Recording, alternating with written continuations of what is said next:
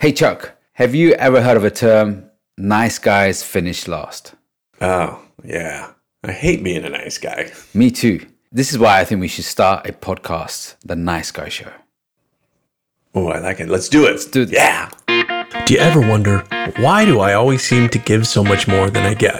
All I want is to be appreciated and loved. Is that asking too much? Why do all the jerks get the hot girls while I get stuck in the friend zone? When will it ever be my turn? If this sounds like you, you're in the right place. Welcome to the Nice Guy Show. This is the podcast that asks the question How do I break free from the nice guy syndrome so I never have to come in last again? Now, here are your hosts, Faisal Khokhar and Chuck Chapman. Thanks for joining us on the very first episode of the Nice Guys Show. My name's Chuck Chapman. I'm here with my co host, Faisal Khokhar. And we are doing this podcast because we're nice guys in recovery. And if you're a nice guy and you've found yourself finishing last a lot of times in life, love, sex, and all of those things, this is a podcast for you. So, Faisal, tell us why we're here. Why are we doing this? Chuck, I got divorced and mm. then hit some crisis point. I had a real low point in my life. And I didn't realize this, but I was a nice guy. I thought I was actually a nice guy, which was a good thing. But yeah. it turned out it's not a good thing. And then I came across a book called No More Mr. Nice Guy. What a catchy title. Right, yeah. I, yeah. So I went through this book and oh my, wow, was it insightful? It was like this guy who wrote this book. I was pissed off. I was annoyed at him but he knew everything about me. You know the book? I know the book. I know the book well. In fact, I found the book when I was going through therapy. I had been seeing a therapist for about three years, and the therapy was really helpful and useful and everything like that. And it helped me really understand kind of like why I, you know, where all of this stuff came from, all my nice guy tendencies came from. But I hadn't even heard of the nice guy syndrome up to that point. And then I read No More Mr. Nice Guy, and it was that same reaction. I've talked to lots of men who've had the same reaction of like, this guy's been following me around and writing my life story. And it was so eerie because everything that he was writing about in the book, I identified with it. And it was an eye opening experience of why my life was in the way that it was, which was a disaster. Um, and then gave me some tools to work through that and that's when uh, I not only started uh, working with people in general, but helping guys break free of their nice guy syndrome. Absolutely. I mean, very similar. I didn't realize some of the characteristics I had. I thought, you know, I was a good person. I was a nice guy. And I thought, hey, that's a good thing. And I thought this is the perfect formula to win in life. But actually, nice guys, we do finish last. If you don't work on this, you're going to finish last. Yeah. And that's the thing about this work and why I think this podcast is going to be so valuable to people who listen to it because not only will it help you unlock some of the things that have been holding you back in life, but it will also, I think, accelerate you sort of to the front of the line, so to speak, on all the different areas of your life. So we're going to take the principles of the book No More Mr. Nice Guy and we're building a podcast around those principles so that you and I can go deeper and we can share that with a larger audience. So I'm really excited about this. I think it's gonna be amazing.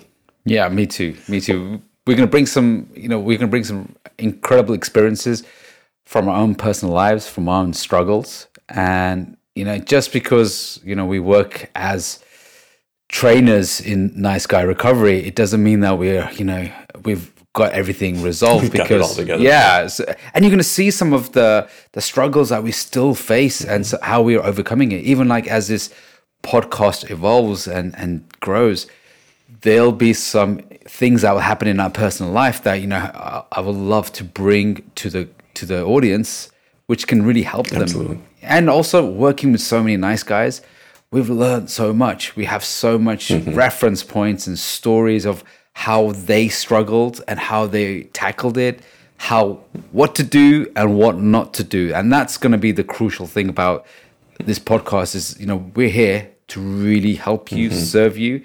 As you know, as we're growing, you're growing, we're all growing. This is the purpose of mm-hmm. this. Yeah, for sure. So there might be some people that have stumbled on this podcast, thought the name was catchy or something like that, and really never read No More Mr. Nice Guy. So if you were to meet somebody for their first time and try to explain to them what a nice guy is, how might you describe the nice guy syndrome? So when I talk about the nice guy, people think, oh, that's a good thing.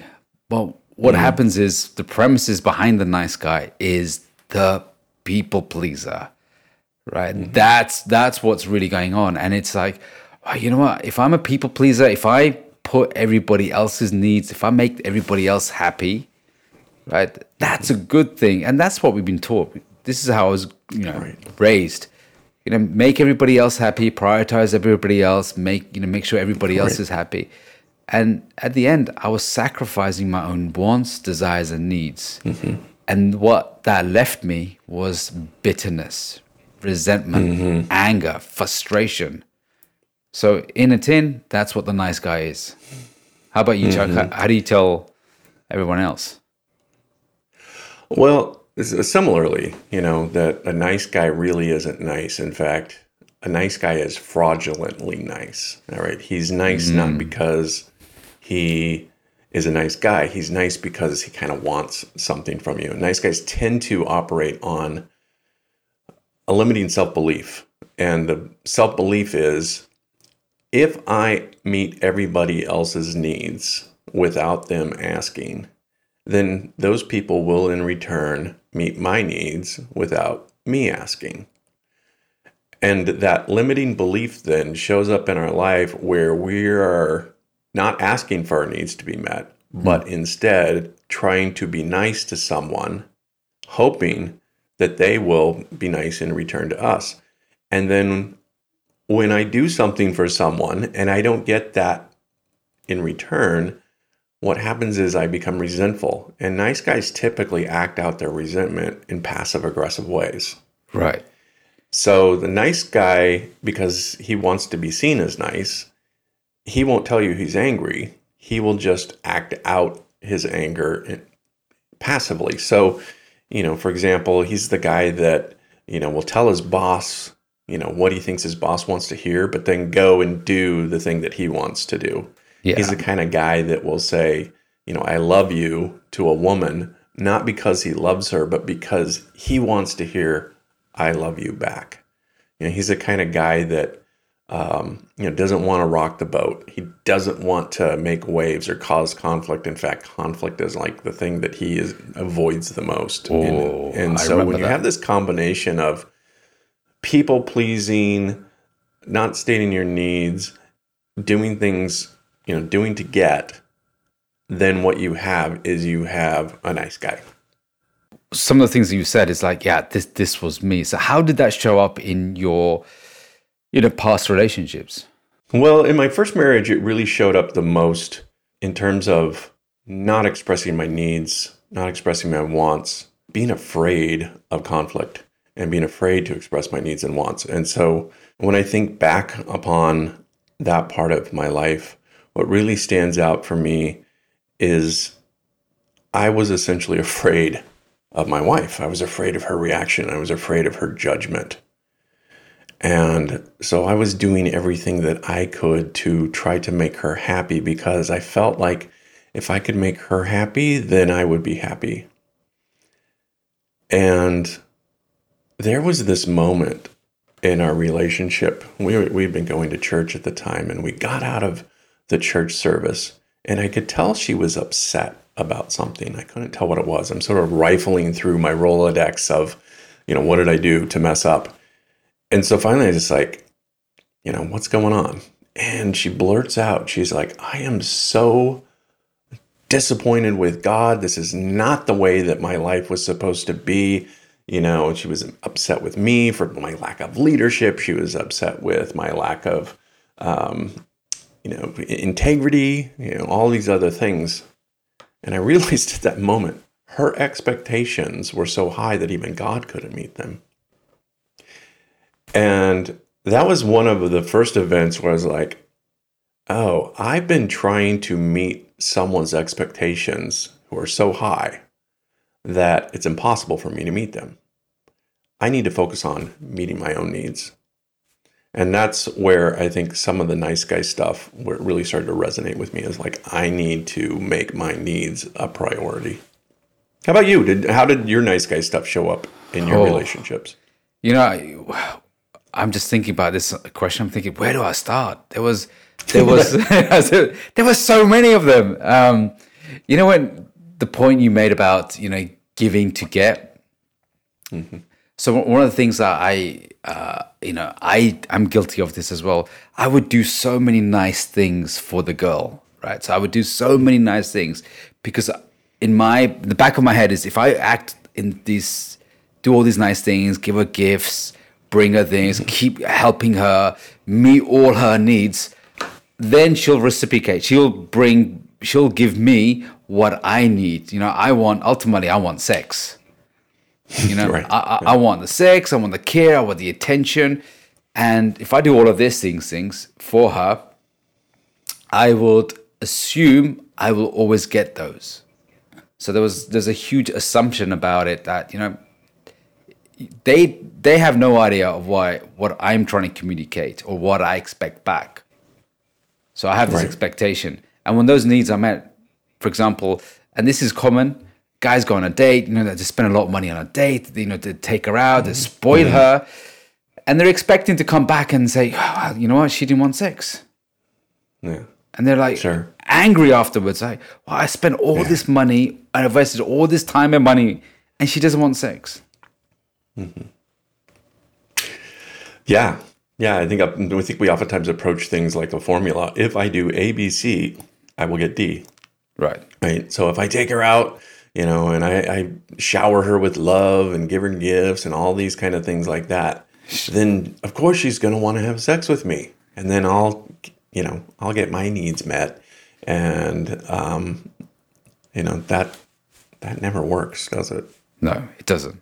So, Chuck, we've got a list of uh, what a nice guy is and who is a nice guy. So let's go through some of the lists that we have.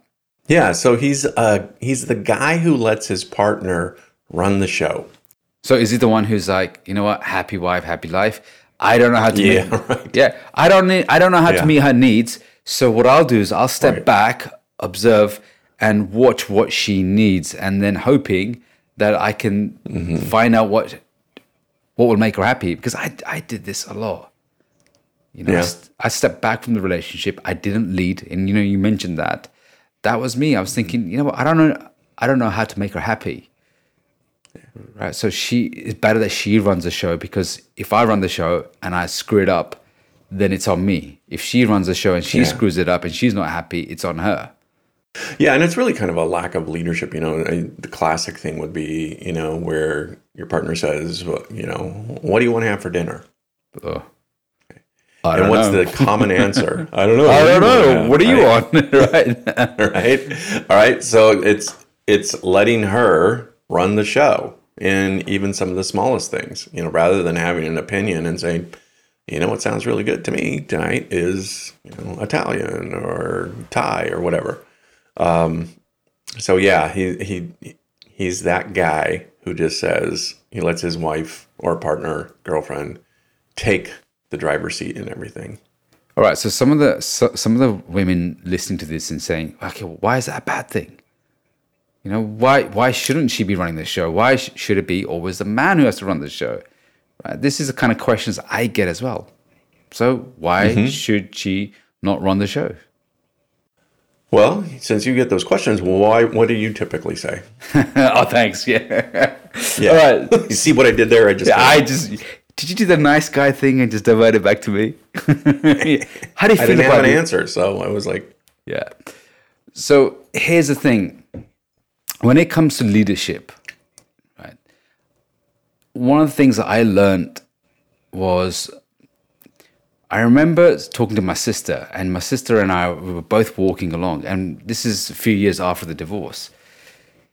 And uh, so we were talking about it, and we started talking about my, you know, ex, uh, ex-wife, and she said something that really hurt me, and it really did. You know, I remember this, and it really got to me. So she and my ex-wife, they used, they talk together. They, they, they're good. They have a good friendship, and she said, "You know, Faisal, he had no backbone. He didn't have any." Uh, like there was there was nothing in him that was like strong, like a leader. And when I heard that, it really hurt me. And I thought, well, hang on a minute. There I am in the relationship, not wanting to be the controlling guy, not wanting to be the guy who puts his foot down and says, we have to do X, Y, and Z because that's the narrative that we hear. Mm. So I just said, look, whatever you want, whatever will make you happy. And at the end of the day, I'm running around trying to make you happy. And then you're complaining about me that it's not enough. I'm like, how do I mm. win this? So by not having a backbone, what did that do for her? So what I learned was when I went on this masculine feminine journey, not having a backbone, it's it, it made her feel really unsafe. Hmm. Untr- Yeah, so it was like this guy isn't strong. When things go hard or will go difficult, he's not going to show up. She rather you be strong and honest about it than you to say, "Well, I don't know. I'm going to leave defer the decisions to you." So later on in my hmm. in my journey, and I love, you know, I'm sure we're going to be talking about the masculine and feminine in one of the Yeah. podcasts. That's some of the things I learned about it. So when you go, here's here's a, a summary of it. When you go salsa, when you hmm. go, if if anyone's been salsa, you'll always learn Salsa dancing. salsa dancing, yeah, or any kind of like dancing, ballroom dancing, you'll always learn the man leads, the feminine follows. Right? Both two people cannot be leading at the same time. Just like a car, Right. you cannot have Right. two drivers, right? There's only one cockpit, there's only one steering wheel, one set of controls, because both of you can't lead. Right? what I found is when the masculine leads, the feminine then sits, goes more into a feminine energy where women really want to be. And then she can focus on leading, being in the feminine, while the guy's leading in the, the logistics, the logical part. So they're both doing in, in, in their most strongest things, but they're doing it in a different way and different forms. Yeah. I think you said it really well that ultimately what the nice guy syndrome leads to is your partner not feeling safe. She can't trust you, you know. So if she can't trust you in the little things, how can she trust you in the big things? So if I don't have a backbone, if I'm never able to say this is what I want or this is what I'm going to do or this is what what I need us to do, then she can't trust that. And if she can't trust that, then I think what happens is she starts to say to herself, well, if I can't trust him, I've got to do everything. I can only trust myself, right? And I think that that's what starts developing resentments in, in her world. And as nice guys, we don't really pick up on that. We just sort of double down on being nice. You know, whenever she's upset, it's like, I'll just double down. I'll just be nicer, you know? So I think that that would be maybe the cornerstone of the result of the nice guy syndrome is that others can't trust us. Well, let's read through this list here. Um, we got started on the first one, and we sort of got sidetracked. So let's just kind of read through the list here. So, so a nice guy, he's the guy, he's a friend. He'll do anything for everybody else, but his own life seems to be like in a shambles. That's so true, right? Uh, yeah. Good. He's the kind of guy who who frustrates his partner because he's so afraid of conflict and never gets it resolved. And that, ooh, that's a tough one. Mm-hmm. Yeah, so nothing ever gets resolved. Yeah, Which again sort of leads to that trust thing. Of she she feels like, okay, we're gonna have you know, I can't trust you to finish this conflict. So I'm frustrated because nothing ever seems to get resolved. Yeah. yeah, He's also the kind of guy who will tell his boss uh, or another person one what he thinks he wants them to hear and then reverse himself to please someone else. I've never done that. Only in every instance that I can remember back back. That's a tough one, yeah. yeah, I was a classic of that. Of like, I will. Yeah, you want to hear this? Okay, great. You know, I'm a, I'm a conflict avoider, Mm. so I'll agree with you, and then somebody else will come up and they'll have a, uh you know an opposite opinion, and I'll agree with them, and then you know the first person comes back and says, "Well, so and so told me that you disagreed with me, but you told me that you agreed with me," and yeah, you know. Yeah. So what did I do? Lack of trust again. Yeah, the nice guy's fickle, so he'll just go with whoever's the strongest in that part. Yeah. All right. So here's a man who lets people walk all over him. Because Yeah. he, he doesn't want to rock the boat. And so he'll say, What Yeah. I, I don't you know what, whatever you want, I'll do it, but I want to have an opinion. And because I don't want to be disliked, so walk all mm-hmm. over me. So he's the kind of guy who always says, Yes, yes, yes. Yeah. The yes man. Yeah, it, in, in in No More Mr. Nice Guy, Robert pulls out this limiting belief about nice guys is is again a core belief of nice guys want a problem-free, smooth life. They believe that if they do everything right, the way that other people want it to be done, then they'll have a problem-free, smooth life. So rocking, not rocking the boat, is about wanting to have that problem-free, smooth life. And uh, life just doesn't work that way. I found out. Well, and you know, how many times we try to make everything so smooth? Mm-hmm. Yeah, Right. for So sure. what, what's, what else is there? So he's a, he's the dependable guy at work who will never say no, but would never tell anyone if they're if they were imposing on him. So I'm not going to tell somebody no. Somebody may be imposing on me, asking me to do something, but because I'm a nice guy, because I want a problem-free, smooth life, I will say I, I won't say no. Instead, I become kind of the yes man, but I'm not letting people know that they're imposing on me. So a nice guy is really a guy who lacks a lot of boundaries. Yeah, you know when you were when you were saying that, it was just reminding me of. Um, so when I grew up, I grew up without a strong male role model, and one of the things about the nice guy is that they don't really have strong, healthy masculine role models. And most of the nice guys are grown up around women and the feminine narrative. You know, I was raised by a mom uh, who had some challenges herself, and then I had a sister, then I had cousins. They were all females. Went to school again, dominated by female presence. So therefore, I picked up a lot of the female narrative, and because of that, it was by being nice. Yeah. I think it can also be generational. Like my father, you know, he's a, he's a good man, but he didn't have a father. He grew up with a single mom. And in fact, he had, I don't know, I think I counted one time, it was like eight different stepdads along his his life. And so we, when he became a father, he didn't have the tools necessary to be able to instill those in me.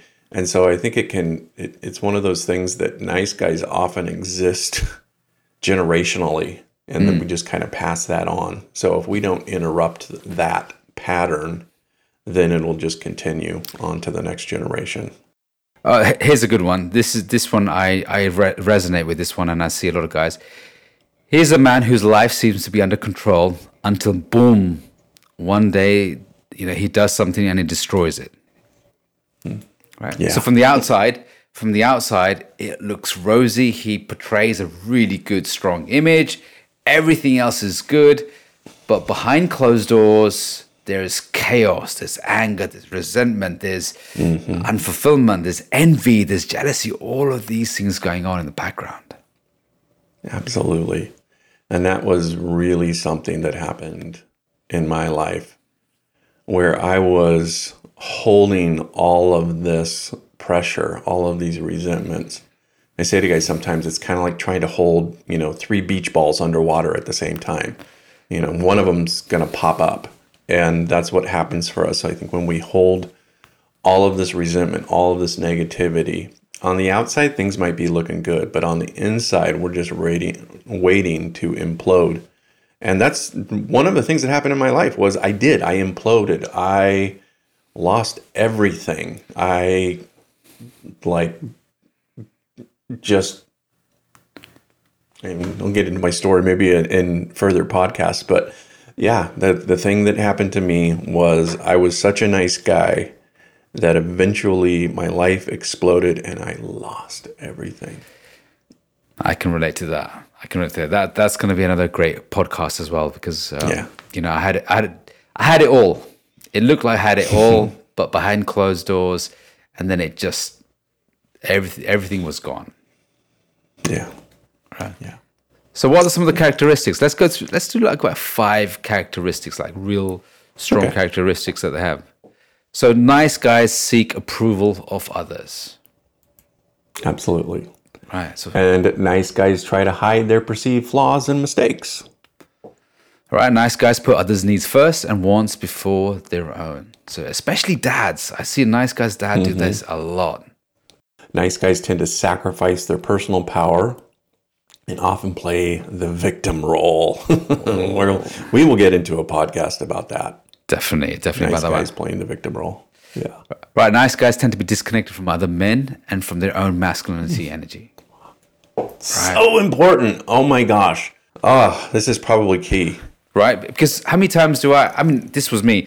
I had more female friends than oh, male guys, right? So I would, sp- I was more comfortable around women and women's conversations than I was comfortable around strong men, especially like m- strong, competent men used to mm-hmm. scare the hell out of me, right? They, they used to, I used to be terrified of strong men and strong women. I know that that was something that also happened with me was, you know, we talk a lot of times about like the mother issues and, and, and that kind of thing, but really I think the masculine wound or the father wound that nice guys take on um, creates in them a fear of connecting with other men. And the vast majority of the guys that I work with, when I ask them the question, you know, who's your buddy kind of thing, they struggle. They struggle to kind of say, well, you know, they might say, well, I have a, I have a friend from, you know, college that he lives in another state and, you know, we, we call each other every once in a while, you know, something like that. Or, uh, you know, but, but I think a lot of guys, and this was myself included when I first discovered this, like when I looked around and said, Who are my friends? Like, who? It's 3 a.m. in the morning and my world has collapsed. Who do I call? And when that actually happened to me, I had no one.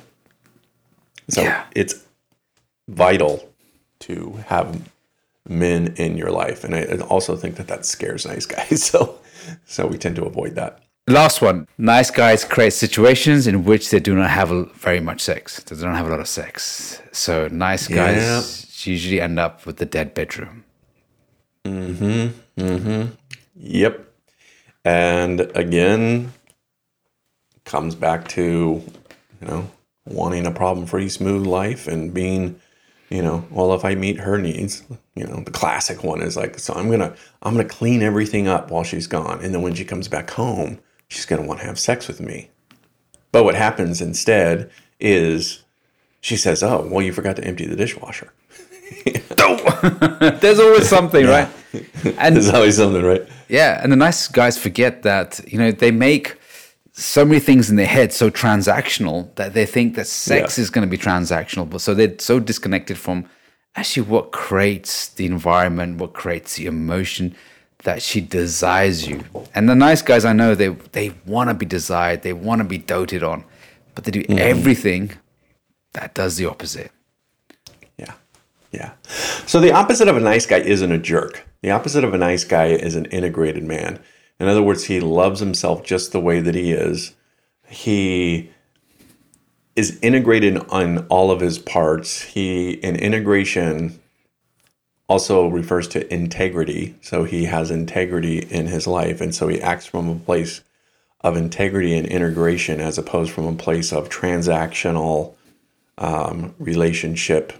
You know, I'll do this for you. Covert covert contracts is what Robert calls in the book. Um, so I'm excited about this podcast because you know, hopefully, this has been a little bit of a taste test for, or you know, like a taster for people, you know, Yeah. just to kind of get a little sense of where we're going with this podcast. Um, that there's just a lot of layers here, a lot of things that we can talk about around the nice guy syndrome and how that shows up in our lives and um, how we've maybe seen that show up in the lives of other guys, and you know what works and what doesn't work. So I'm personally jazzed to be doing this podcast and to be doing it with you because you. I was. Uh, me too. You know, I'm really, I'm really chuffed to be doing this because I know how important this work is, and I'm, mm-hmm. and I can't wait to share some of the stories and li- and hear some of the experiences that you've had, the guys that mm-hmm. you worked with, and I know there's going to be some great yeah. stuff when it comes to love, intimacy, sex, money, relationships, work, travel, like f- fun, yeah. all of these things that you know. I wish I was listening to this when I was young. Mm, right. Yeah. You know, this is this is the kind of messages I want to hear, and this is what we're here for to serve each Absolutely. other. And I can't wait this journey, mm. start this journey with you, Chuck. Thank you. I'm I'm grateful for it. So that wraps up podcast number one of the Nice Guys Show. We hope you've enjoyed it. Um, please like, subscribe, do whatever you got to do so that you can follow us for future episodes.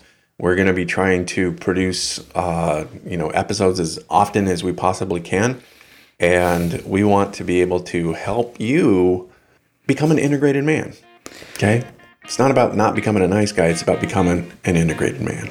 Absolutely. And Chuck, I reckon the next podcast that we should do to start run is hmm. why do nice guys settle for bad sex?